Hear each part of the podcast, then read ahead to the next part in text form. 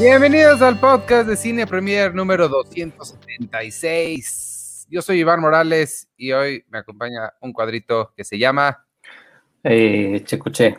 Aquí estamos. ¿Cómo estás?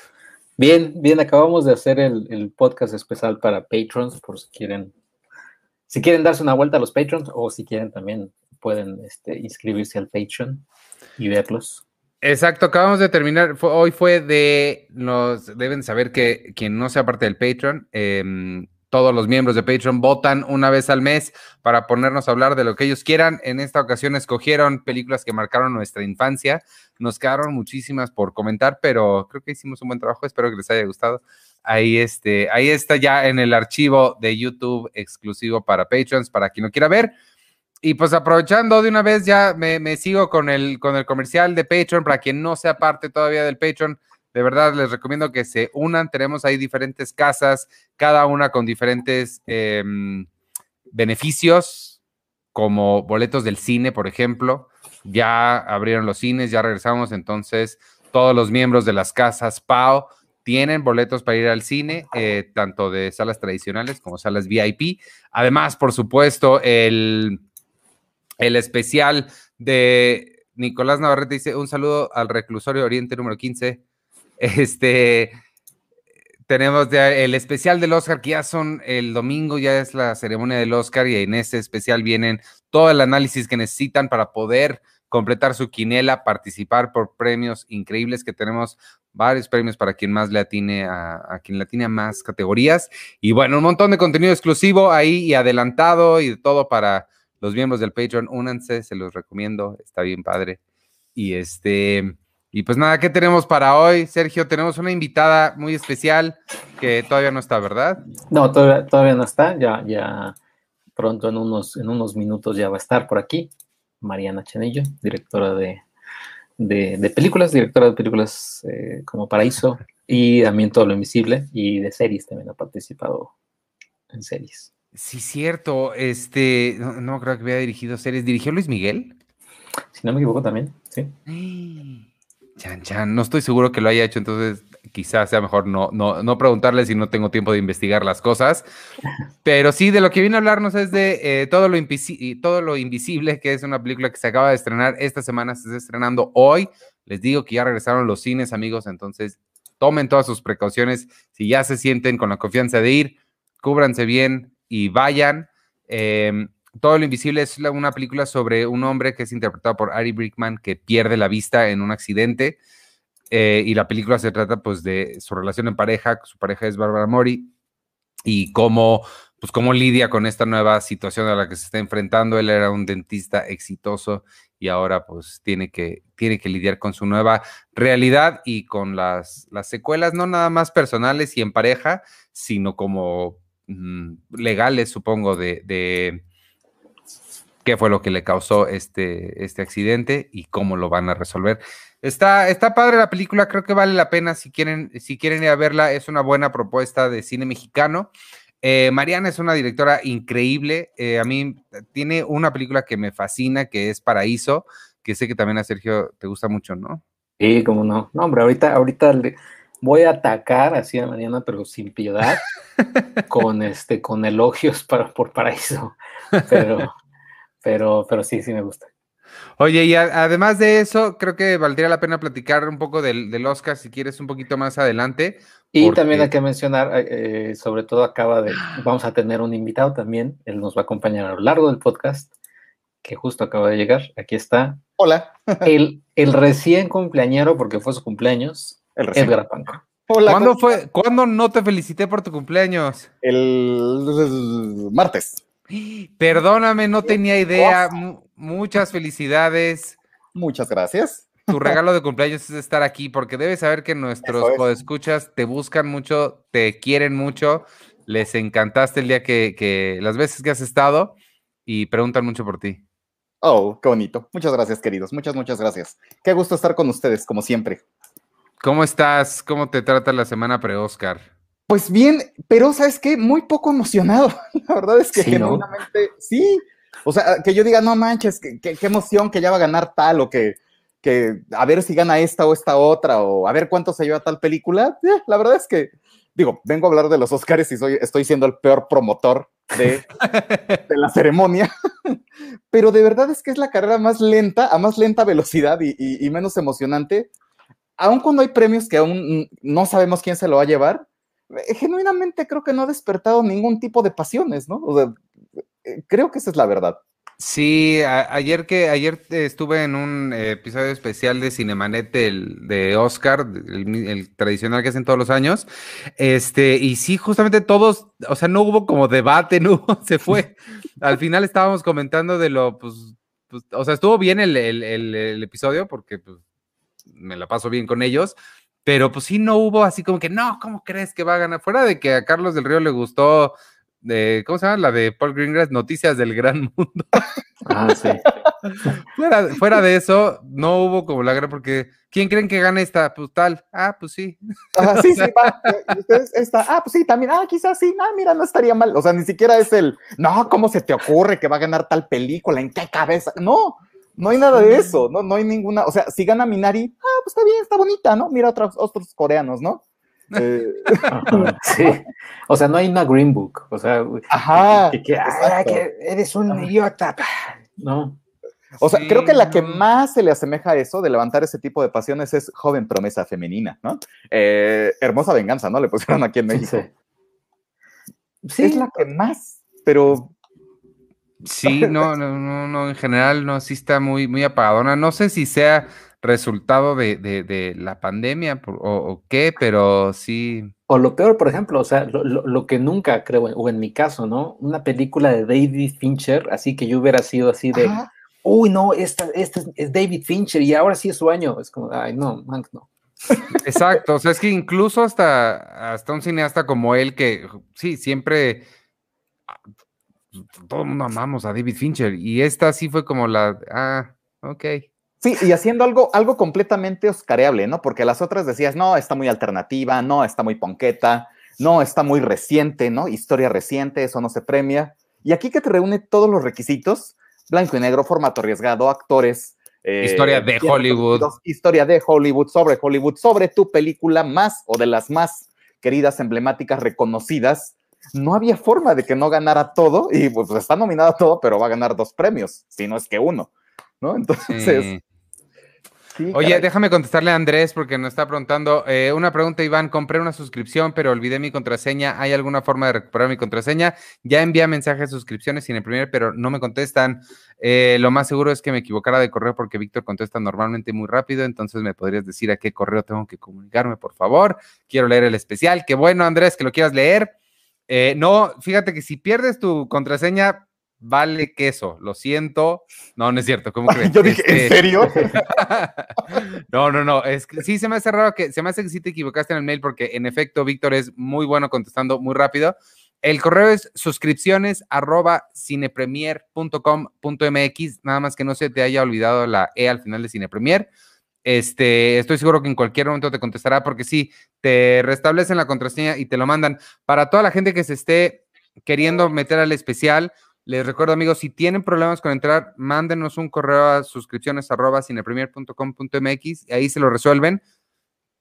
Hay varios, hubo una confusión ahí porque anteriormente usábamos otro sistema que ustedes no tienen por qué enterarse los detalles, pero la dirección donde están las revistas es revistas.cinepremier.com.mx.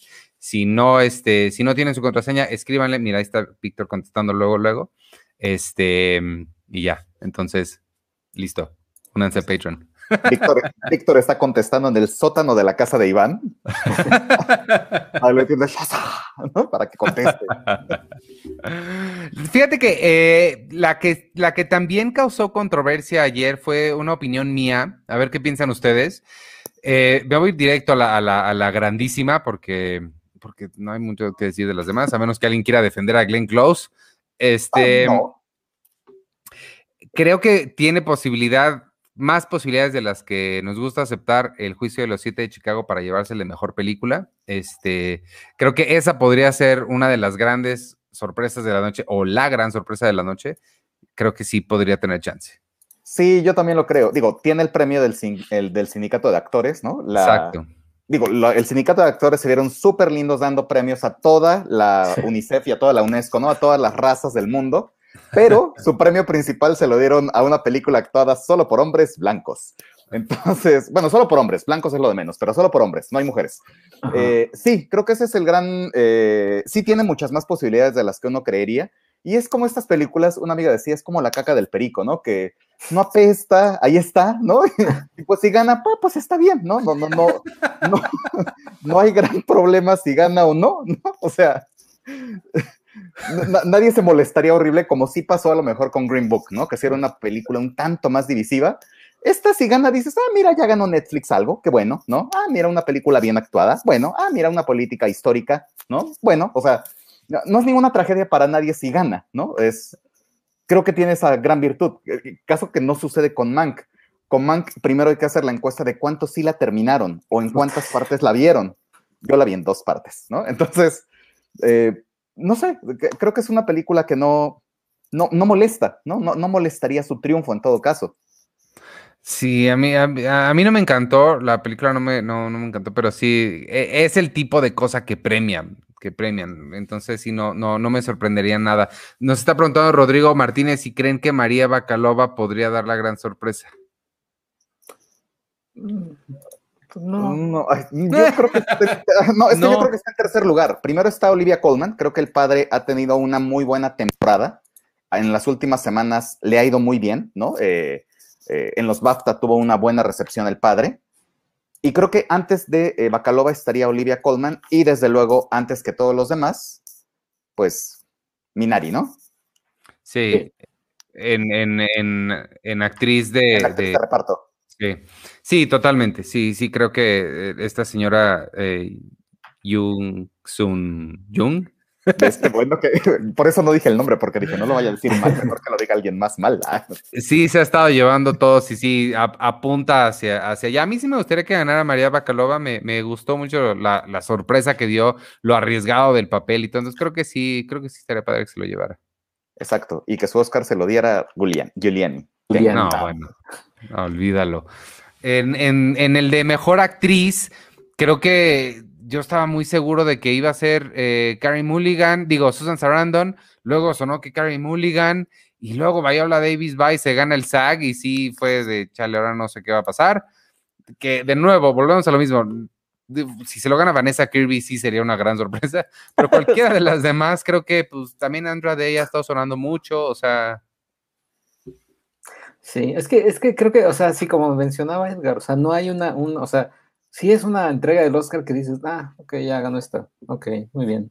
O sea, no hay una, una, o sea, o incluso una categoría, vamos, creo que ni hasta la de Chadwick Boseman, o sea, que, que, era como con, con Heath Ledger, ¿no? Que todo, así Batman y todo, sí, Joker, Heath Ledger, y llorando todo el mundo. Es, Chadwick Boseman sí es como, o sea, va a ganar, todos ya lo sabemos, ¿no?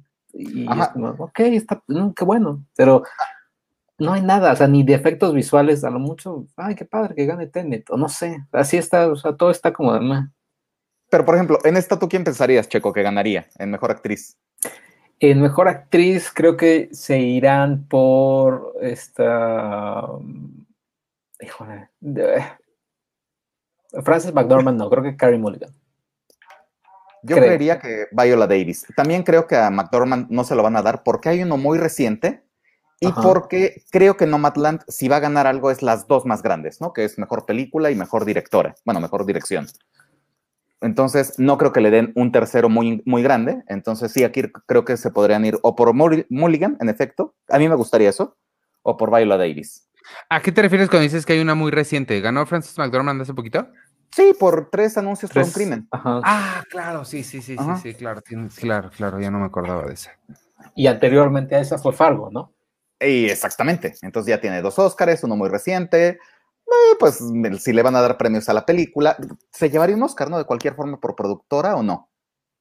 Creo que sí. Ah, creo que sí. Creo que sí. O bueno, si no, pues bueno, de cualquier forma, hay uno muy reciente y eso el Oscar siempre, siempre le pesa, ¿no? El no, no, no, no premiar de más a alguien, ¿no? Sí, claro. A menos que seas Tom Hanks, ahí sí tenga todos los premios al mismo tiempo.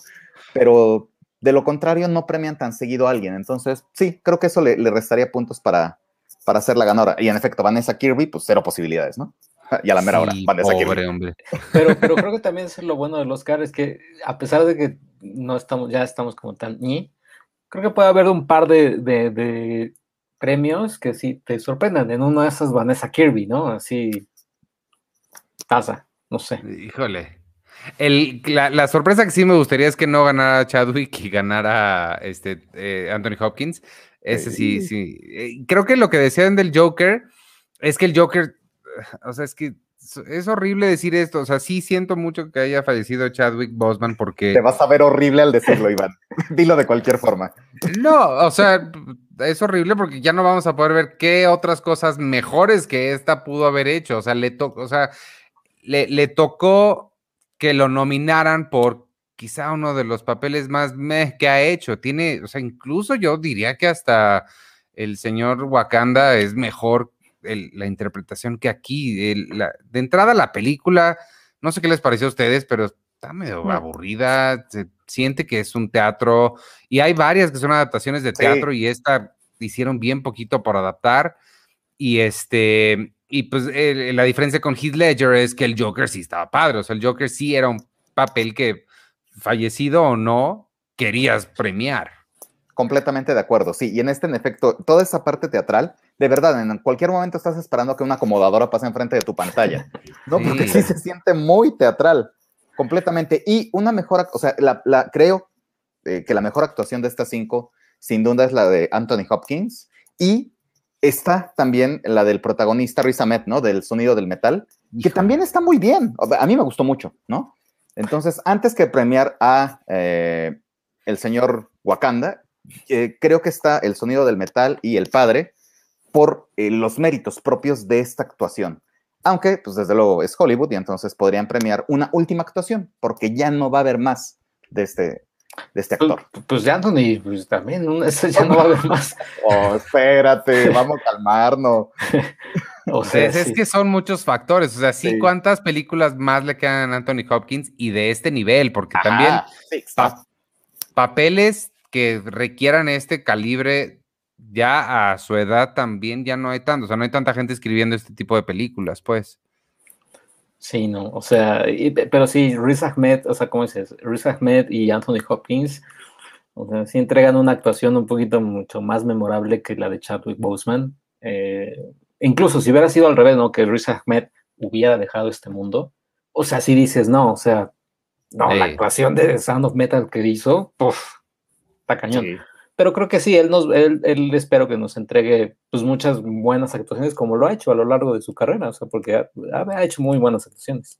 Sí, está, está curiosa la carrera de Riz Ahmed porque, o sea, el güey sale en Star Wars, o sea, ha hecho cosas grandes y como que nadie todavía lo ubicaba hasta, hasta ahora y pues qué bueno, ¿no? Pero, pero sí, sí tiene una, una, buena, una buena trayectoria y de, de, otra, una categoría que te emocione, Edgar, o sea, que, mínimo haya, que, mínimo digas, bueno, este sí no voy al baño porque sí quiero Mira, la verdad, la verdad, la verdad, mejor canción. La verdad, sí. Ah, Dos motivos. Uno, desde mi más tierna adolescencia me gustaba mucho Laura Pausini. Problema, si eres fan de Laura Pausini, cuesta trabajo reconocer que la nominaron por una canción muy menor. Es decir, si, si tú escarbas, bueno, si es un scouting rápido, en la discografía de Laura Pausini, mínimo te encuentras 20 mejores canciones que esta, la verdad, ¿no? Esa es la verdad. Eh, sería muy bonito que ganara porque qué bonito que cante y que nos cante Se fue, se fue a los Tigres y demás, sí está muy lindo. Pero, eh, ¿qué sería, cuál sería una ganadora muy genuina? ¿Cuál es el problema aquí? La película por la que ganaría Eurovisión, ¿no? Esa sí sería una, sería una, genuinamente una canción digna de ganar un Oscar. Es una canción muy bonita, muy emotiva. Digo, eh, puesta en una película completamente ridícula, sí, una comedia, eh, sí, llevada al extremo, sí, malona incluso, pero la canción es muy buena, es una canción, es una buena canción de Eurovisión, ¿no? De, una digna contendiente del Festival de la Canción. Entonces, ahí lo, justo sería que ganara Husavik, la canción de, Eurovisión, la saga de, de, la historia de Fire Saga, pero mi corazón está con Laura Pausini y pues bueno, ya ganó el Globo de Oro, entonces hay posibilidades y sobre todo porque la compositora, ¿cierto? Diane Warren tiene no sé cuántas nominaciones, 11 o una cosa así, y no le han dado nunca nada. Entonces, si hay un año para premiarla, donde nadie se va a enterar, aparte, pues es este, ¿no? Así que tenga su Oscar y váyase sin hacer ruido, ¿no? Ya, ya, ya, ya lo tiene, ya. Oye, el, el, año que estuvo nominada la canción de South Park, ¿ganó South Park? No, ¿verdad? ¿O sí? No. No, creo Porque que no. es, eh, es la última que recuerdo así de una película que ni al caso en los Oscars, pero sí tuvo buena canción. Blame, Blame Canada, ¿no? Que la cantaba Sí. en la ceremonia Robin Williams. Robin, Robbie- Will- Robin Robin Williams, la cantó porque Trey Parker y Matt Stone no, no querían cantarla porque les cortaron una grosería y, y, eh, ellos querían decirla, pero pues el Oscar les dijo no, chatos. Entonces Robin Ah. Williams lo hizo y lo hizo de una forma increíble. Ah, porque no sabía que por eso no lo habían hecho. En, hay, hay, un, hay una historia de ellos que viene, creo que en el documental Six Day to Air, que es sobre el making de South Park, donde hablan de cómo llegaron a esa ceremonia del Oscar todos drogados con LSD. Oye, y nada más le ponemos un poquito de pausa a nuestra, a nuestra plática del Oscar porque ya tenemos aquí con nosotros a Mariana Chenillo, a quien Eh. presentamos aquí. ¡Ey! Ay, esperen, déjenlo pongo. Aquí está. Hola Mariana, Hola. ¿Qué tal? Hola, Buenas hola. noches. ¿cómo estás? Muy bien, súper contenta de estar aquí. Emocionada ya por el estreno. Dime, dime, su- dime. Súper emocionada. No, es que como que hace rato hice un StreamYard y mi internet como que estaba pensando si me cambio de una vez al 4G para no sufrir, Ok. porque hace rato como que oía la mitad y creo que el StreamYard es como menos buena onda que el...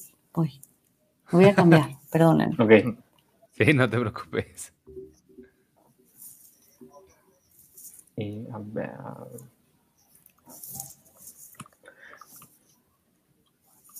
Y el año de Blame Canada ganó Phil Collins por Tarzán.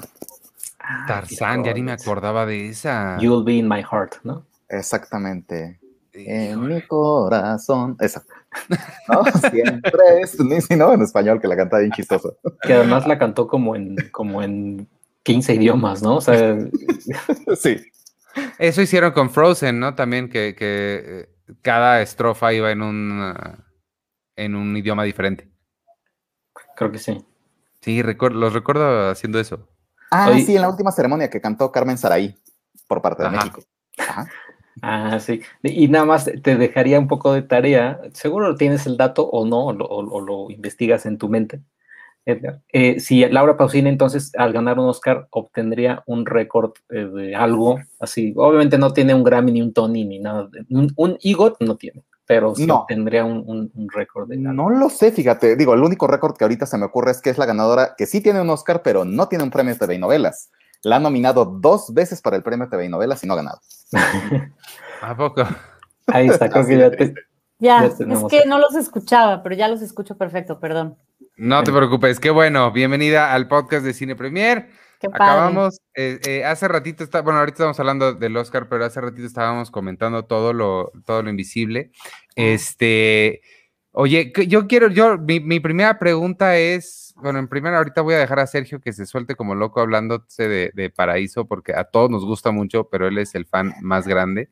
Mm. Este, ¿de dónde viene la, la idea de, de todo lo invisible? ¿De dónde, de dónde? Ya para que sepas, ya les contamos a la gente que nos está viendo de qué trata y todo, para que no, Pues, no creas que nada más estamos hablando de la nada. Sí, ahorrarse la sinopsis es bueno. no, creo que es una historia que viene de como una preocupación mía muy, muy antigua de haber sido una niña súper miope y haber vivido esa infancia. Siento que si se te rompen los lentes y ya no ves, ¿no? En la casa del amiguito en la noche ya te metes al closet en lugar de al baño. como esa vida como paralela de los que somos muy miopes.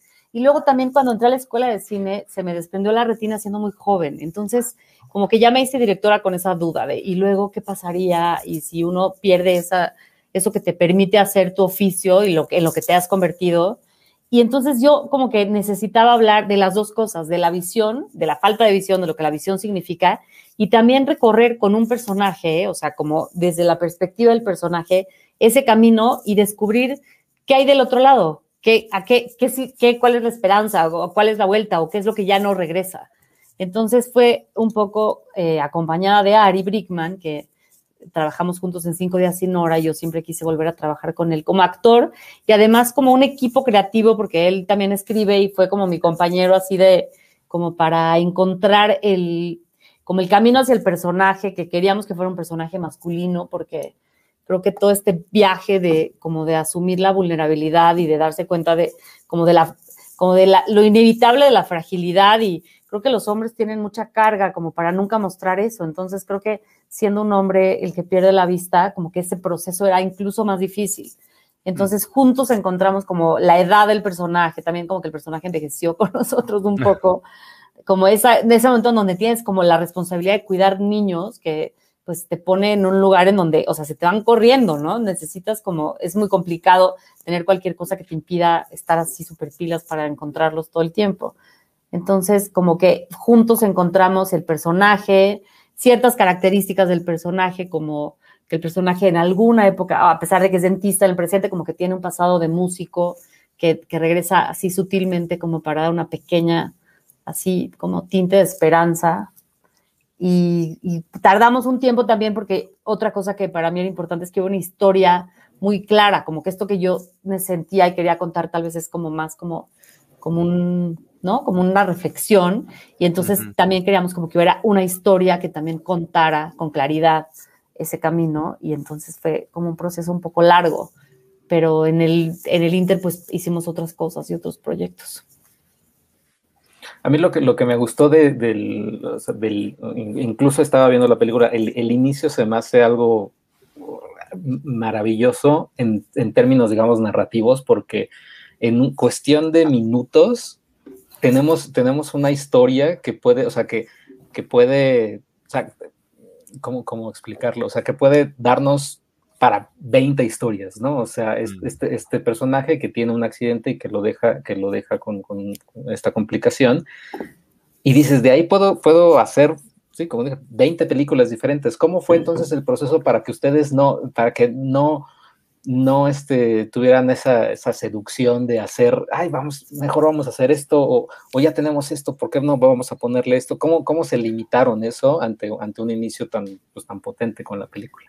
pues creo que Ari me limitó un poco, porque si él estuviera aquí, eso, eso eh, hubiera dicho él, porque claro, como que diría, porque había una cosa que quitamos en el guion, que era una cosa que se iba a Pachuca, y yo pensaba como que, bueno, como que había unas partes de la historia más largas, y entonces él tiene ese chiste como de, bueno, siempre podríamos haber ido a Pachuca, a, como a seguir la historia, y entonces sí, o sea, lo que dices tienes razón, como que sí, para mí, creo que el hilo conductor, que sí, de todas maneras, a pesar de que estaba claro, daba como para mucha, como para que hubiera como un mosaico de personajes y de tramas y de medio de tono también, ¿no? Entonces era, pero eh, sí sentía que como que lo que yo tenía que seguir es el proceso de Jonás de como, como de descubrir lo, como eso que hay todavía afuera, ¿no? O sea, en la, como en, en la, este, como en la oscuridad que lo rodea, como que, sigue habiendo personas y sigue habiendo experiencias y sigue habiendo posibilidades. Como que una parte difícil de la escritura del guion este, era como, pues, saber que él no se podía quedar en su casa a resolver eso que se o sea, que tiene que, a, cambiar de piel casi, ¿no? Como a convertirse en ese otro hombre que ahora va a ser.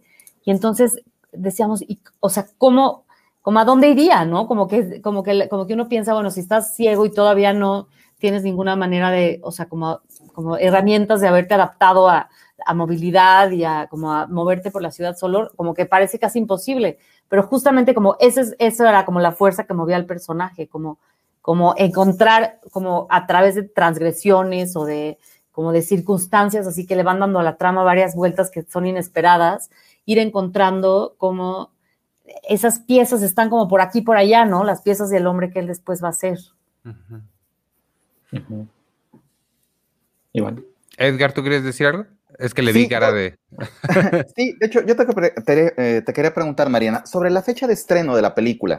Hay quien diría que estrenar en estas fechas puede ser un salto muy arriesgado, pero eh, yo de cotidiano sigo la taquilla mexicana y, por ejemplo, ahorita una película como Juega conmigo, ¿no? De terror, que en otras circunstancias hubiera, eh, se hubiera ahogado entre tantos otros estrenos, tuvo oportunidad de brillar un poquito más. En este caso, tú tuviste cierta injerencia para decidir la fecha, fue un asunto completamente de distribuidora. Y en todo caso, ¿a ti qué te parece el estrenar en estas circunstancias tu película? Ah, pues es, una pregunta pues interesante en varios, de varias maneras. O sea, por una parte, a nivel más como de como del manejo de la distribuidora de Cinepolis Distribución, del proceso de la película, pues obviamente cuando todo se cerró y cuando hubo, o sea, como que casi todo se detuvo, este, estuvieron de acuerdo en esperar. Y después cuando se abrió esta oportunidad de, como, de que el regreso a las salas también permitía más espacio, ellos pues como que lo tuvieron claro y, nosotros con Pablo García Gatter y Aura Santa María Bepi cosa que son los productores, con Tigre Pictures, confiamos y como que pensamos que pues que la verdad es que de alguna manera eh, no se sabe, o sea, como que lo que este año ha demostrado es que no sabemos qué va a pasar, ¿no? Que, que todo lo que pensamos que iba a pasar pasó de otra manera y en un nivel más personal, o sea, ya como sin tener ni experiencia, o sea, como que no tengo, o sea, la única experiencia que tengo es la personal, la de sufrir cuando se estrenan las cosas. Como que no tengo experiencia así como, ¿sabes? Así de saber qué es bueno y qué es malo realmente. Este, pero siento que más allá de esa parte, a un nivel más personal, el, poder compartir la película ahorita con, pues, o sea, a partir del estreno, como que se, o sea, hemos hecho bastantes entrevistas y hemos platicado la película y la, ha visto, la han visto muchas personas, o sea, como previas a, que se estrene. Y yo siento que hay una como identificación con el proceso del, del duelo que se vive en la historia, que tal vez hace un año no, o sea, que no sentí tan así ni siquiera en Morelia, que no fue hace tanto tiempo. Como que tengo la sensación de que estamos como muy tocados, como muy transformados por esta experiencia y que de alguna manera, más allá de cuánta gente vaya al cine ahorita, que, que ya no, no, lo, como que no lo tengo tan claro, sí sé que la gente está yendo al cine, también las salas están en un aforo reducido, pero creo que como que el compartir la película ahorita y esta película en particular, como que yo sí tuve un, me pasé tanto tiempo haciéndola, fue un proceso tan largo y tan importante para mí, como que siento que de mis tres películas es la más personal, o sea, porque habla de lo que a mí, como de lo, de lo que más pena o más pudor me daría hablar así en una ¿sabes? O sea, enfrente de gente, ¿no? Pero sin embargo, la ficción te permite eso, como, como explorar las cosas que te daría un poco de pena hablar así con quien sea. Entonces, como que siendo una película tan importante, cuando la terminamos así en medio de la pandemia, fue como de, ¡Ah! ¿en serio? Qué raro, qué coincidencia, ¿no? Tantos años como pensando, bueno, esa película es algo que me representa mucho a mí y de pronto como terminarla en ese momento fue un shock, pero también creo, que ha sido el aprendiz de los aprendizajes más grandes, como que después pensé que es suerte, como que es una película que yo necesitaba que exista en medio de una pandemia o de lo que sea. Entonces ahora que de alguna manera toda esa como exploración de pues de los lazos humanos, de como de cómo el amor está y es, es como la fuente de todo y lo que te hace, pero tampoco a veces puedes compartir el dolor, aunque haya amor, como que siento que eso, todo eso que, que creo que en este año nos ha tocado así tan fuerte a todos, como que me siento afortunada de como, de, como de todas las conversaciones que he tenido, como de poder estar en este momento que sé que para todos es tan difícil, ¿no? Y poder estar hablando de cosas que nos son trascendentes me hace padre, como que pienso, bueno, eso pase lo que pase con la taquilla o lo que sea, creo que eso ya es una suerte. Claro. Y es que ahorita, ahorita que estabas diciendo eso, creo que sí lo que comparte un montón, yo no, no, no, no lo había, no había hecho la conexión, pero comparte un montón con toda la gente ahorita es que a todos nos quitaron algo que dábamos por sentado. Y eso no es necesariamente siempre una experiencia que cualquiera se puede identificar hasta este año. O sea, y e, esa parte creo que sí es, sí es muy, muy clave y sí, es, es el, el, tenía algo que nunca pensé en, en, él, nada más ahí estaba y ahora de repente pues ya no, ¿no? ¿Y qué, hace? Sí, creo que es una conexión muy interesante. A mí me, surgió una, una, duda muy específica. Este, me da, miedo que fuera a ser spoiler, pero no, no es nada más. Hay, una... Pero no nos importan los spoilers, ¿o sí? no, no, sí, sí nos importan. Ah, Yo también trato de ser... Es que a mí me encanta que me cuenten las películas, me encanta. Él tiene el... Personal en los. Mira, lo que dicen es que si tu película se arruina porque la gente se enteró de un detalle, tal vez tu película no es tan buena. Entonces yo estoy de tu lado, de los spoilers no importan, la película se disfruta igual, pero luego nuestros lectores se ponen, digo, nuestros escuchas medio intensitos. Pero esto no es spoiler, amigos. Este, él tiene unas alucinaciones visuales. Eh, esta parte me llamó la atención, es supongo que hicieron investigación. ¿Esta es parte de real o, es una licencia dramática? No, no, es súper real. Se llama síndrome de Charles Bonnet. O sea, es como, estuvo en, el, en la película, en el guion desde muy desde el principio. Es la misma, como la misma idea, o sea, como la misma lógica de cuando alguien pierde un brazo, una pierna y la sigue sintiendo, Mm. a veces con dolor y a veces solamente sentir que está allí. Claro. Y tiene que ver como con que el- las neuronas que reciben ese, ese estímulo en particular todavía no han como cambiado de función, como que todavía están esperando ese estímulo. En el caso del movimiento lo están reproduciendo porque de, de hecho hay como otras neuronas que disparan la idea del movimiento para que tú puedas llegar a un vaso, pues te tienes que imaginar cómo se siente. Entonces como que es como que se duplica ese primer estímulo y pareciera que sí lo sentiste. Y en el caso de las neuronas de la corteza visual es porque están totalmente hiperactivas esperando estímulos que llegaban así muchísimos por microsegundo y entonces cuando no llegan los inventan. Y son cosas muy aleatorias, o sea, como que hay muchos, o sea, le pasa cuando yo leí mucho de eso y luego sí conocí a gente ciega, pero más como de etapas de mi vida donde he estado como involucrada en ciertas asociaciones o como que he tenido como experiencias así de como más con niños trabajando y así. Pero como que ahora cuando terminamos, ya tenemos el guion y con Ari nos acercamos a gente ciega para, para platicar y para que nos ayudaran a, como, para que Ari tuviera como más contacto. Era impresionante como la mayoría de la gente tiene por lo menos un periodo de... Y, y para mí era importante, más allá de que visualmente es, es interesante, porque Ujú. yo sentía que la película que hace como, un re- como una especie de retrato del duelo, en, ¿no? De cierta forma, esta parte me parecía como la química del duelo, como que es el duelo en un nivel como, como del cuerpo, como que no solo todo pasa por la conciencia, sino que en este caso las neuronas de la corteza visual también en algún momento tienen que llegar a la conclusión de, ah, ok, ahora vamos a dedicarnos a hacer otra cosa, ¿no? De Entonces me parecía, duelo. ajá, entonces como que me parecía muy interesante como esa, y como también para entrar en la subjetividad del personaje, como para estar desde su perspectiva ahí en sus ataques de pánico, pues entendiendo lo que le está pasando. Claro. Mira, aquí tengo un comentario de uno de nuestros redactores de nuestro equipo de Cine Premier. Dice José Roberto, me gustó muchísimo tu película, Mariana. El realismo que le dieron me pareció genial. Te envío un saludo. Y él ya nos había dicho desde antes que había podido ver tu película que le había encantado. Ay, muchísimas gracias. Qué padre. Eh, Edgar, ¿algún, ¿alguna pregunta? Sí, sobre la paleta de colores, ¿cómo es, cómo es esa decisión? Porque tus películas, a final de cuentas, sí, sí nos hablan también a partir de los colores. Digo, recuerdo Paraíso, me gusta también mucho Paraíso. Ah, qué Quiero bueno. mucho, algo mucho más, Más eh, brillante. luminoso, exactamente. Y aquí Mm. nos vamos a lo contrario. ¿Cómo se hacen esas decisiones?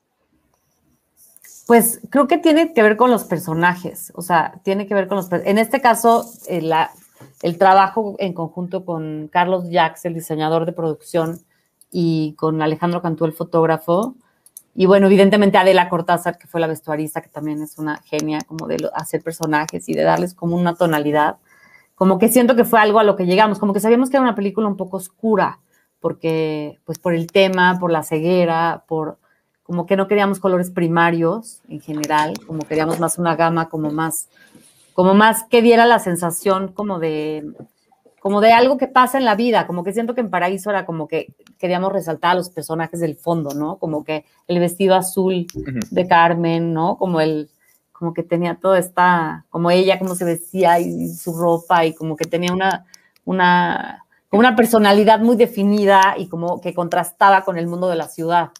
Y en el caso de esta película, más bien como que estábamos buscando una, pues como algo más subjetivo, como poder tejer como en los sentimientos del personaje y que evidentemente, claro, pasa pues en la Ciudad de México, porque, o sea, como que todo sucede entre los departamentos y los coches y las casas y las oficinas, pero también como que pasa dentro de la mente del personaje, como que vamos con él, ¿no? Perfecto. Sí. Eh, que me, quedo pensando mucho en, el proceso, sí, me, por eso me gusta a mí tanto hablar con directoras, porque te, te iluminan un poco el, el- proceso detrás. Este, sin embargo, a mí me gustaría hablar un poquito para eh, sobre el, proceso con, con los actores. Creo que también, sobre todo con Ari Brickman, digo, todos los demás están, están muy bien, pero él creo que está se ve, ahorita que, que dices que él participó un poco con, con el guion y en la construcción del personaje, se nota mucho el, el nivel de detalle que le, que le mete al personaje. ¿Cómo fueron las, las conversaciones con los demás? ¿Lo, lo, lo ensayaron mucho? ¿Cómo fue el proceso para, para que ellos encontraran a los personajes? Pues bueno, primero con Ari no participó un poco, escribimos el guion juntos, sería mala onda decir que participó un poco. Así que no, es mi compañero guionista con el que trabajé el proceso completo y que estoy súper agradecida de como de haber encontrado con él la posibilidad de hablar de algo tan, tan, tan abstracto y tan personal para mí. Entonces, bueno, con él, claro, el proceso fue desde el guion y luego ya habían muchas cosas que habíamos hablado de como del personaje, de la etapa de la ceguera en la que estaba el personaje y como que creo que como que nos cambiamos como la, como la mano, como que en la, toda la parte de la escritura, como la que estaba más conectada con el tema de la visión y de la ceguera y de los documentales y de los libros que leímos y de conocer gente y así fui yo. Como que yo llevé, o sea, como que yo tenía muy claro y leí muchos libros de, como de procesos de pérdida, de cambios, de gente que tuvo accidentes, de gente que luego ganó las Olimpiadas, o sea, de todo tipo de libros, o sea, de unos más así frívolos, unos más profundos, pero como biografías de gente que había pasado por eso. Y, y entonces cuando llegamos a la filmación fue al revés, como que él, como que el proceso de la ceguera, porque aparte tenía unos lentes de contacto que, que no le dejaban ver bien. O sea, el objetivo de los lentes de contacto era más visual, era como opacar el iris y la, y la pupila, como si fuera una especie como de catarata que sucede después de que los ojos dejan de funcionar, pero tampoco le dejaban ver bien, no podía ver el celular, podía caminar en el espacio y medio sí ver los, las formas grandes, pero no tuvo contacto visual y como que para él fue un proceso bastante solitario, fue, fue extraño y como que, como que llegamos a un término que luego yo, la verdad es que como que fue un aprendizaje para mí en general, yo que soy una directora así muy, este, como presente para los actores, como que estoy viéndolo en el monitor como si estuviera viendo la escena y entonces como espectadora me da la sensación de que tal cosa, entonces voy y les digo así, cada, cada quien le explico de la manera en la que siento que me comunico mejor, o sea, trato como de no agobiarlos a los que se agobian, no, no sé, pero, pero como que con Ari algo que, que, que nos dimos cuenta allí fue como que él en algún momento necesitaba como más, como ya nos habíamos puesto de acuerdo y como más poder vivir la escena y eh, teníamos un término como de no pisar las flores, que yo me he quedado pensando en estos años, o sea, en este tiempo después de filmar, que era como de que no, si hubiera este campo de florecitas silvestres que están allí, que es algo como muy natural, que como muy espontáneo que va a pasar, y de pronto si yo llegaba como a decir muchas indicaciones y a como a arruinar eso, como que podía pisar las flores y después ya las flores ya estaban pisadas, ¿no? Wow, claro. Entonces, como que eso fue creo que con Ari él tuvo un proceso fantástico de, pues también de mucha vulnerabilidad, de mucha, fue, fue, fue muy particular la filmación. Y con los demás actores, siento que con cada quien, bueno, Bárbara Mori, ella llegó a la historia porque le, o sea, llegamos a ella, le, le gustó muchísimo el guion y como que se metió con nosotros así, así completamente de una manera muy bondadosa, así le puso a Ari una venda y unos masking tapes en los ojos y se lo llevó fuimos a unos tacos y a, arriesgar la vida en Avenida Chapultepec. y así de, no, vamos a ir a más lugares. Y todos nos voltean a ver y Ari y yo así súper como, no, como muy conscientes, como nos está, dice allá, claro, sí, pues así es, eso es lo que pasaría, ¿no? Entonces, eso, como que preparó mucho eso con nosotros y luego su construcción del personaje, como que ella sí me, lo, sí me pidió permiso, pero me dijo como, oye, es que yo como que siento que hay que desordenar un poquito el personaje, y como que quiero sacar algunas cositas de ti, de cómo hablas. y entonces luego yo editaba y decía, ella buscaba así horas unas llaves en la bolsa y decía, ¿quién busca horas las llaves en la bolsa? Y decía, ah, yo. Como que, él, como que sí, el, como el camino de ella, de, o sea, todo cómo se mueve, cómo habla, como que ella está muy orgullosa de haberme invitado muy bien. La verdad es que sí, sí lo hizo muy bien. Pero fue como en un afán de desordenar al personaje, como tener una referencia no porque yo tenga tanto de Amanda, la verdad, pero como que más bien como de ella tener una referencia como de un caos, que ella quería como estar desbordada. Y pensó, ella se ve desbordada. y luego Chema de Tavira, que la verdad también le rogamos mucho porque nos moríamos de ganas de que lo hiciera. A mí me encanta Chema y estaba ocupado, pero al final por suerte sí pudo. Como que trajo así un contraste padrísimo con, con Ari, como que Ari estaba así con su, con su barba de náufrago, con su suéter al revés, con sus pants, y, Chema sí llegaba así con su traje, su corte de pelo, su barbita recortada, y como que la, el contraste de velocidad también, ¿no? Como que el personaje de Ari Jonás como que se movía hacia lo largo de un cuarto, así cinco minutos, así de, ah, ya cruzó, porque claro, un, un ciego que no tiene todavía ninguna este, estrategia, de, o sea, ninguna herramienta de movilidad. Y mientras que eso, Chema tenía así otra velocidad. Las dos niñas las buscamos muchísimo y nos, o sea, fue buscando niñas y encontrando esas dos niñas súper lindas. Y creo que ahí tuvo mucho que ver el equipo, o sea, como las asistentes de dirección, Nadia y Mónica, que eran así, como muy tranquilas con ellas y muy amorosas. Y las niñas llegaban muy en su mundo de niñas, entonces jugaban a la comidita antes de la toma y luego seguían jugando en la toma a la comidita, ¿no? Wow. Y así, con cada quien, o sea, siento que también tuvimos unas participaciones especiales padrísimas. Silverio Palacios, que qué lindo que vino a regalarnos así su, su talento, ¿no? Es chistosísimo él y como es que genial, él es genial. Ay, él es genial, sí. Sí. Oye, pues este, se nos está acabando el tiempo que tenemos contigo, pero no sé si alguno de ustedes tenga una última pregunta. Edgar, ¿tú alguna? Sí, yo una pregunta muy rápida. ¿A quién te gustaría, de tus protagonistas de película, ¿a quién te gustaría tener de vecinos de departamento? ¿Quiénes Uy. serían tus vecinos ideales de, cual- de cualquiera de tus tres películas?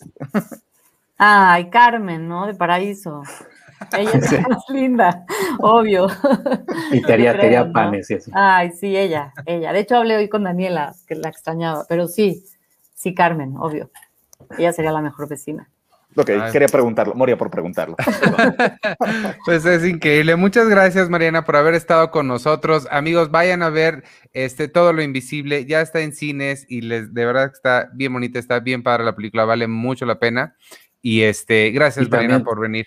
También Ay, pueden gracias ver, a ustedes. también pueden ver Paraíso, que no porque esté Mariana aquí, pero para mí es así comedia, es que es- ni siquiera podría decirse es comedia, dramedy, romántico, o sea, de lo top que ha hecho, o sea, que se ha hecho en México en años y eh, que también tiene una, una- el uso de una canción que es de, de Try to Be de Blue Hawaii, que es cuando Carmen está compitiendo.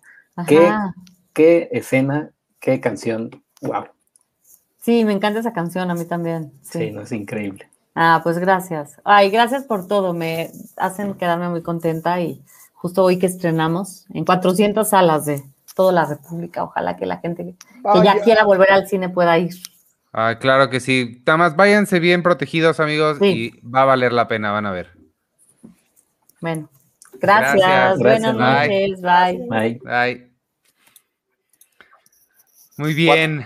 400 salas, bien, ¿eh? Sí, la verdad. ¿eh? O sea, Pues no- no ma- es para no pasar desapercibida, lo cual es bueno, porque con 200 salas suenan a mucho, pero te ahogas, no hay espacio. Y 400 salas es un buen número, es un número suficiente para estar en muchos complejos, ¿no? Sí. Decías, decías en, la- en el reporte de taquilla, ¿no? Nomadland está en 70, ¿no? Ajá. O sea, con 70 es irla a cachar, o sea, a ver dónde, ¿no? Y sobre todo que la pusieron en salas VIP. Y esta, bueno, pues está en 400 salas, lo cual sí le da oportunidad de estar en muchas salas y en muchas ciudades, lo cual pues es, está bonito, ¿no? La verdad. Qué bueno. y Que le vaya bien al cine bien hecho, hecho en México. Oye, Edgar, y entonces antes de también quizás que tú partas, bueno, no, no es por, no es por correrte, yo No es por correrte, pero te, así las visitas tienen sueño. No, no, pero podríamos hacer contigo, ya sabes, un especial del Oscar, pero no sé, este, también alguna, alguna categoría también que te llame algo, algo así. Pues mira, yo quisiera que en animación no ganara Soul, no porque sea mala, sino porque creo que hay una película mejor, ¿no? Pero pues desafortunadamente en todas las premiaciones ha ganado Soul, ¿no? Incluso en los BAFTA, que pensábamos que le iban a dar el premio a Wolf Walkers, pues no le dieron nada. Entonces, Yo Pues- nada más no he visto el. Ay, el Chon, Chon de Chip. Tengo muchas ganas de verla. A mí me gusta mucho Artman. ¿No está yo padre? No, es que no la he visto tampoco. Está en... En está Netflix. Netflix, sí, y no la he Sí, visto. No, mira. La que sí vi se me hizo bien rara, la verdad, bien extraña pero interesante. Es la de Llévame a la luna o esta cosa rara de Netflix, Sí. que la tienen como a esta mujer en el espacio como de meretriz, una cosa rarísima. Eh, no, Sí, esa no, esa no la- no, son las que he visto, no he visto la de Sean, pero sí esperaría que hubiera ganado esta animación irlandesa, ¿cierto? O No sé si es de. Irlanda. O sea, toma lugar allá, pero no sé si sea la película irlandesa. Bueno, eh, hubiera estado bien guapo que ganara ella, pero pues no, ¿no? Mm, Yo la que no quiero que gane es Unidos. A mí no me. Ay, me no, y encantó. no, pierde cuidado, esa no va a ganar. Oye, pero mencionabas que, cuál es la película la más taquillera que está nominada a los Cares Unidos o cuál? Eh, la más taquillera de todas es Tenet. Tenet ah, con 360 y bla. Después está en la en categoría de mejor película extranjera, la que representa a. No me acuerdo si es Taiwán o Hong Kong. Taiwán, ¿no? La de Better Days. No, Hong Kong. Ah. Hong Kong. Bueno, ok. En su momento, esa película, el año pasado, hizo. Bueno, pasado, pasado, 2019, que es cuando se estrenó allá, hizo 230 millones de dólares. O sea, una cosa bastante, bastante choncha. Nada lejos de Parásitos. Parásitos estuvo como en 250 mundiales y esta, hizo 230 solo en China. Entonces, es la segunda más taquillera y la tercera es Unidos.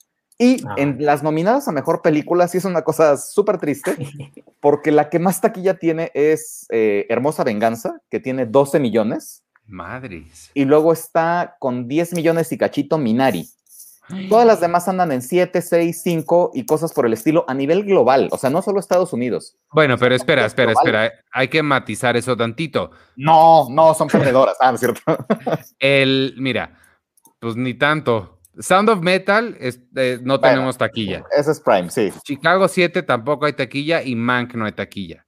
Y Chicago sí iba a ser una película que se iba a estrenar en salas, porque era una película de Paramount, que después la vendieron a Netflix muy hábilmente. Y aquí la iba a traer Diamond Films. ¿Chicago? Sí, Diamond Films la iba a traer aquí a México. ah, la IVA, ya, ya, ya. Pensé la IVA, exacto. Pero bueno, eh, de las que sí están en, en, cartelera, que son las demás, pues sí tienen números bien chiquitos, lejísimos de las menos taquilleras. De las ganadoras de los últimos 40 años, con menor taquilla, es. Eh, ¿Cómo le pusieron en México? Zona de Miedo le pusieron en México, de Hard Locker que hizo 47 millones, o sea, sí son 30 millones más de distancia.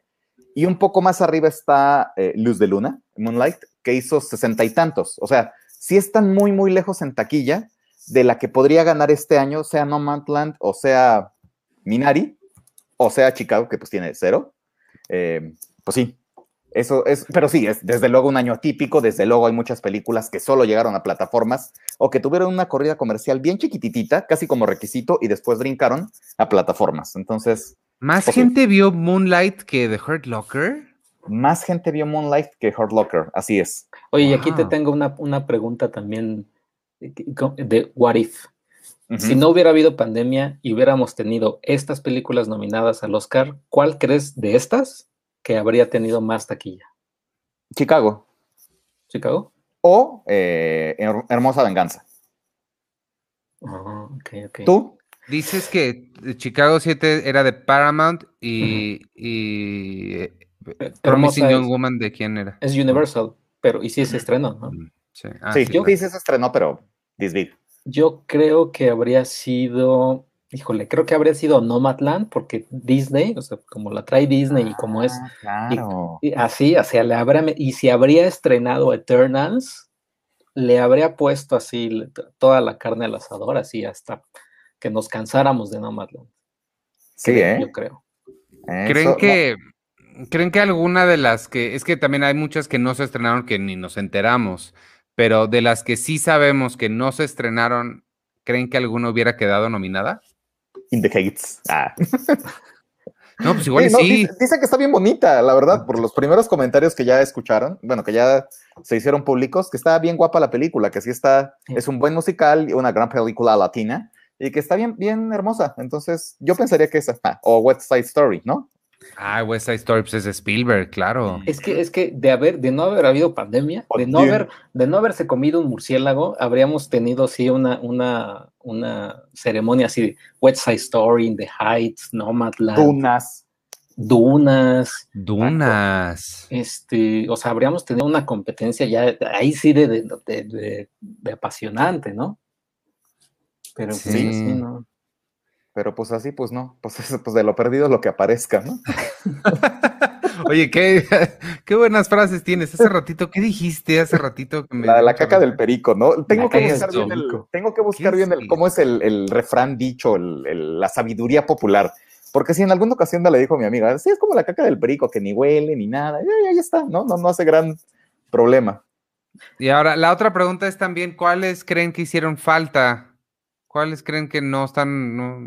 Porque yo puedo pensar en dos, en, First Cow de Kelly Reichardt y Never, Rarely, Sometimes, Always de Eliza Hitman. Así siento que ambas faltan muy feo.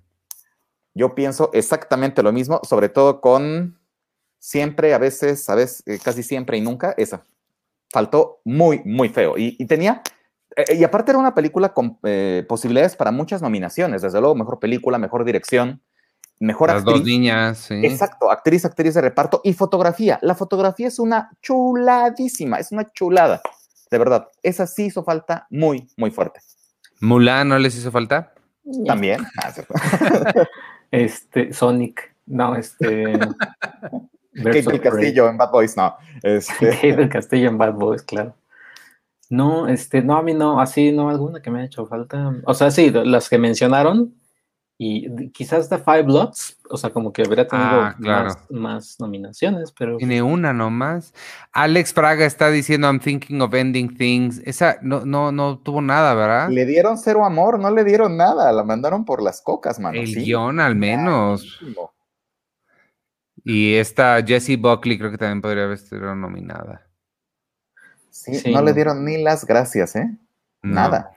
¿Qué tanto creen que se haya enojado do- Nolan de que no pelaron Tenet? dice Es Brenda la Valdiol, baba, la baba del perico, gracias. dice caca, esa se apesta, la caca. apesta. La caca. Exacto, la baba del. Gracias, gracias, gracias. Eh, lo he dicho mal, iba a decir cientos de años, pero no tengo cientos de años. Décadas enteras. Gracias, gracias, gracias. Corregiré. Guácala. Oye, ¿qué dijiste de Nolan? ¿Qué dijiste de Nolan? Que si se habrá sentido muy mal o enojado de que no, no tuvo ninguna en las, en las creativas, en las, en las grandes. No sé. Yo creo que sí, ¿no? Sobre todo en un año tan pinchón, en, en ese sentido, pues. Sí, pues que dijera, yo sí estrené y ni así, el, o sea, porque. Inception tuvo guion, ¿no? Hasta película, creo. Sí, Sí. Inception, película. Sí. Y Sí, Interstellar también tuvo varios, ¿no? Ajá. Dunkirk también. Dunkirk, exacto, Dunkerque. Sí, tuvo un montón y está nada, mano. No le dieron Pero- ni las gracias. Pero también va para ti la pregunta, Edgar. ¿Qué crees que le tenga más enojado o molesto? ¿La, la ausencia de tanto Oscar o que un chango y un lagarto hayan obtenido más taquilla que, que? Híjole, creo que la, no, no sé, ¿eh? creo que con las dos cosas está haciendo un entripado de los mil diablos. Sí. Ah, ya sé que otra película me faltó, pero en categorías técnicas, El hombre invisible. Creo que les faltó amor por esa película, de verdad, ¿eh? En mejores efectos visuales o especiales o Que yo vi Love and Monsters y dices, ah, están padres los efectos visuales, pero nada del otro mundo. El hombre invisible tiene mejores. Se habrá perdido porque fue de febrero, prepandemia, todo el mundo cree que lo prepandemia fue el de 2019. pareciera que sí, quizás. Ajá. Sí, es posible. Ahí, ahí sí hubiera estado bien también esta Elizabeth Moss, incluso. Claro. podría. Sí. Sí, ¿no? Y, y, bueno, ya no estoy aquí, ¿a ti te dolió que no estuviera? A mí me dolió poquito, sí, porque era una buena película. Creo, Sí. sigo creyendo que Nuevo Orden tenía más posibilidades. No digo que sea mejor película, bajo ninguna circunstancia, lo creo. Pero sí creo que tenía más posibilidades, Nuevo Orden. Pero ya no estoy aquí, bueno, pues tenía campaña de del Toro y compañía. Entonces sí duele un poquito que no haya estado porque a final de cuentas sí es una buena película. ¿A ustedes les dolió que ya no estuviera? A mí no sí aquí. mucho. No, a mí no. No, a mí sí, a mí sí me encantó. O sea, yo sí genuinamente creo que es de las mejores películas del año, de todo lo que, de lo- todo lo que vi, sí. Sí, totalmente. Pero me llamó la atención a lo que dijiste que, que ya se me olvidó. ¿Qué dijiste? A ver, repite todo lo que dijiste. Mira, verás, dije que... eh, Laura Pausini, que la amaba del perico. pues, verás. No, de, de otra película. Ah, de Nuevo Orden. Este, ah, sí. eh, Dijiste, creo que tiene más, que tenía más posibilidades. Tenía más de posibilidades que la las que, que las que creemos para alcanzar la nominación o más posibilidades que ya no estoy aquí. Más posibilidades que ya no estoy aquí. No, bye, adiós. Gracias Ay, por pues, acompañarnos. Quítenlo ahora. Este es mi show. Y ya no, lo quiero aquí. Ya no estás aquí. No, no, no. ¿Cómo crees, Edgar? Pues yo no sé, yo lo creo. No, no, no estoy pensando por mí, estoy pensando por, oh, mira, México, trágico, qué horror, ¿no? Pero Entonces, tengo una pregunta también de, de taquilla y así. Nuevo Orden la trae Neon, la va a estrenar ya en Estados Unidos. Ajá. ¿Cómo crees que le vaya a ir? Pues mal. Sí. Pues sí, o sea, pues va a estrenar en 10 salas o una cosa parecida y entonces, pues, va a ser lo que hace toda película mexicana que no tiene gran empuje, menos de un millón de dólares, lo cual para estos tiempos pandémicos sería una cosa maravillosa. Pero pues bajo otra circunstancia, pues va a pasar muy debajo del radar, ¿no? Pero qué bueno que va a tener su estreno por allá, mira. Qué Sí, bonito. O sea, ni- o sea, en una de esas del estudio que te trajo Parasite, ¿no? Ajá, exacto. Trae buen póster. No, no el de México, ese estaba medio. eh. Sí. Eh, el póster internacional estaba más chido, vende mejor la película, ¿no? Entonces, pues, qué bueno que haga sus numeritos por allá, ¿no? Y pregunta, pregunta también clave para muchos que nos están escuchando, etcétera. Y Más tú creo que ya sabes la respuesta, Iván. no- Nosotros, eh, que gane un Oscar X película es beneficioso para su taquilla, o sea, en, lo- en el fin de semana siguiente, en la semana siguiente o no. Ah, es para mí. Ah, así de- para mí, sí. Cosa que no sucede con los Arieles, ah, pero con los Oscars sí. Entonces, va a pasar, va a ganar Nomadland y entonces todos aquellos que no la vieron, la van a ir a ver en los siguientes días. ¿Qué, categorías normalmente sí se traducen en taquilla? Película y actores. Director si va pegado con, di- con director si va pegado con película, pero actores, actores también es una categoría que premia, que premia taquilla. Las demás, pues no mucho, ¿no? Ajá, o, no- o no sé si estas, así que digas, ganó Minari la mejor actriz del parto y ya, vamos a ver Minari. ¿sí crees? Ah, no. No, no, no, actor, actriz, actor- actores de reparto, a menos que fuera Heath Ledger, ¿no? En todo caso. Claro. Pero en este caso, no, pues va a ganar, sí, va a ser Minari, va a ser Judas y el Mesías, el Mesías, Negro, ¿cómo se llama? Bueno, ¿cómo se llama, no? Eh, que tienes a dos actores protagónicos nominados como secundarios, entonces, pues, donde ellos, uno de ellos, ¿no? Sí va a ganar como mejor actor de reparto. Sí. sí, yo creo que sí. Pero eso no se traduce en taquilla en absoluto. O que Película, vea- sí. O que vea mucha gente Mank después de que gane algo. No creo que suceda, no creo que gane mucho, ni creo que mucha gente la vea de cualquier forma, la verdad, ¿no? Quizá A le ponen mejor. play, tal vez no la ven, pero le ponen play un exacto, ratito. le ponen play, exacto, y ya te sientes mejor, no, ah, mira, ya vi la película, aunque la hayan dejado mientras uno estaba planchando ¿no? la ropa. Oye, y hablando de Mank, eh, dentro de la filmografía de David Fincher, ¿dónde la colocan? Uy. Al lado del juego. Ay, no, y el juego sí me gusta, no, espérame. Sí, no, o Y yo sea, dije, ah, caray, órale. no, o sea, arribita de Alien 3, yo creo. Ah, sí, Alien 3, ándale, sí, eh, ese es buen lugar. ese es buen lugar. Porque no, o sea, Fight Club, Social Network, Panic Room, Seven, Benjamin Button, The Game. Sí. Mm. Benjamin Button estaba a mí en mi bottom, pero sí, no, ya. Ya tiene otro botón. Pero esperemos que Mank sea, bueno, eh, ¿cómo se llama la de Paul Thomas Anderson? Que tampoco me, me gustó. Este, Vicio propio. Ah, Mm. Esa, sí, esa me gustó menos que Mank, pero espero que esta sea su, su resbalón. Pues fue su Qué bueno. capricho, ¿no? Que le cumplió, que le cumplió Netflix. Entonces, No, que y- también resbalar así está padre, o sea, también no es ah, un... exacto. Pero ya dijo que Netflix ya le va a dar más cosas y más carta así para que haga lo que quiera David Fincher. O sea, Que Dios nos agarre. como. Ryan Johnson y, y- y esta cosa. Oye, sí, 400 millones de dólares le pagaron por Knives Out. Que ya estaban pensando en Red Social 2, escuché que Aaron Sorkin también estaba interesado. Oye, y, y rápidamente también tenemos eh, la- eh, una edición especial que pueden este, comprar en digital y demás, que trae un drinking game. Para Edgar Blanco, ¿tienes un drinking game este, especial que- para esta ceremonia? Cada vez que. Ay, caray, no se me ocurre ninguno. No sé. ¿Cuáles pusieron ustedes? Pusimos el de la pandemia, ¿no? Cada que se, se Ah, menciona sí, claro. de la pandemia, algo de Donald Trump.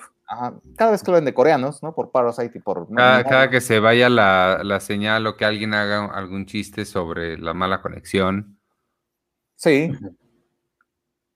Cada que alguien, no sé, no esté ven- vestido de. ¿Por qué va a haber alguien con sudadera? ¿No? Eso es casi seguro. Van a aplicar la. Jason. Sudeikis. Exactamente. Y entonces alguien va a salir con su sudadera. Alguien va a salir con un mal encuadre. Desde luego, cada que alguien tenga un pésimo encuadre, ¿no? En su casa. o sea, cuida el tiro de tu cámara, ¿no? Eh. ¿Qué otro podría ser de cada que?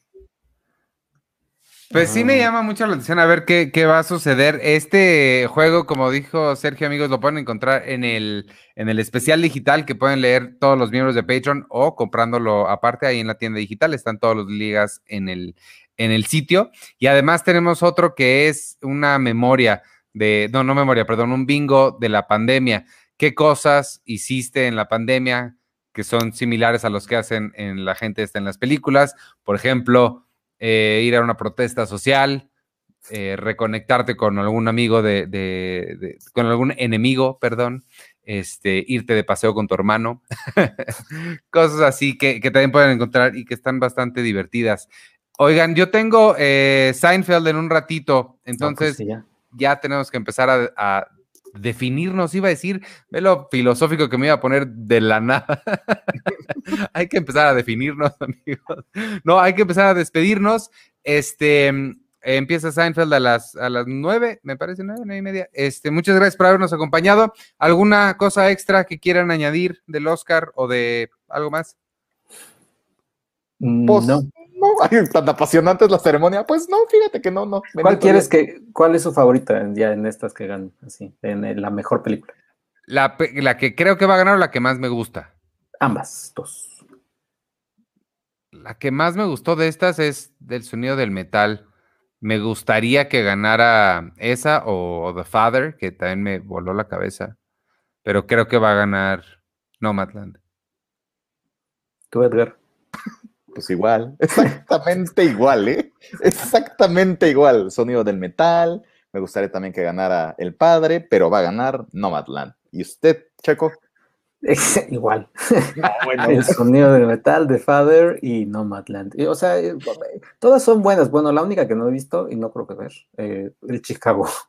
No, Chicago. de plano. De plan no la he visto. Chicago 7 no la he visto.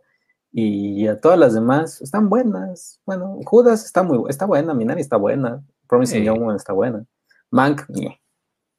Pero sí.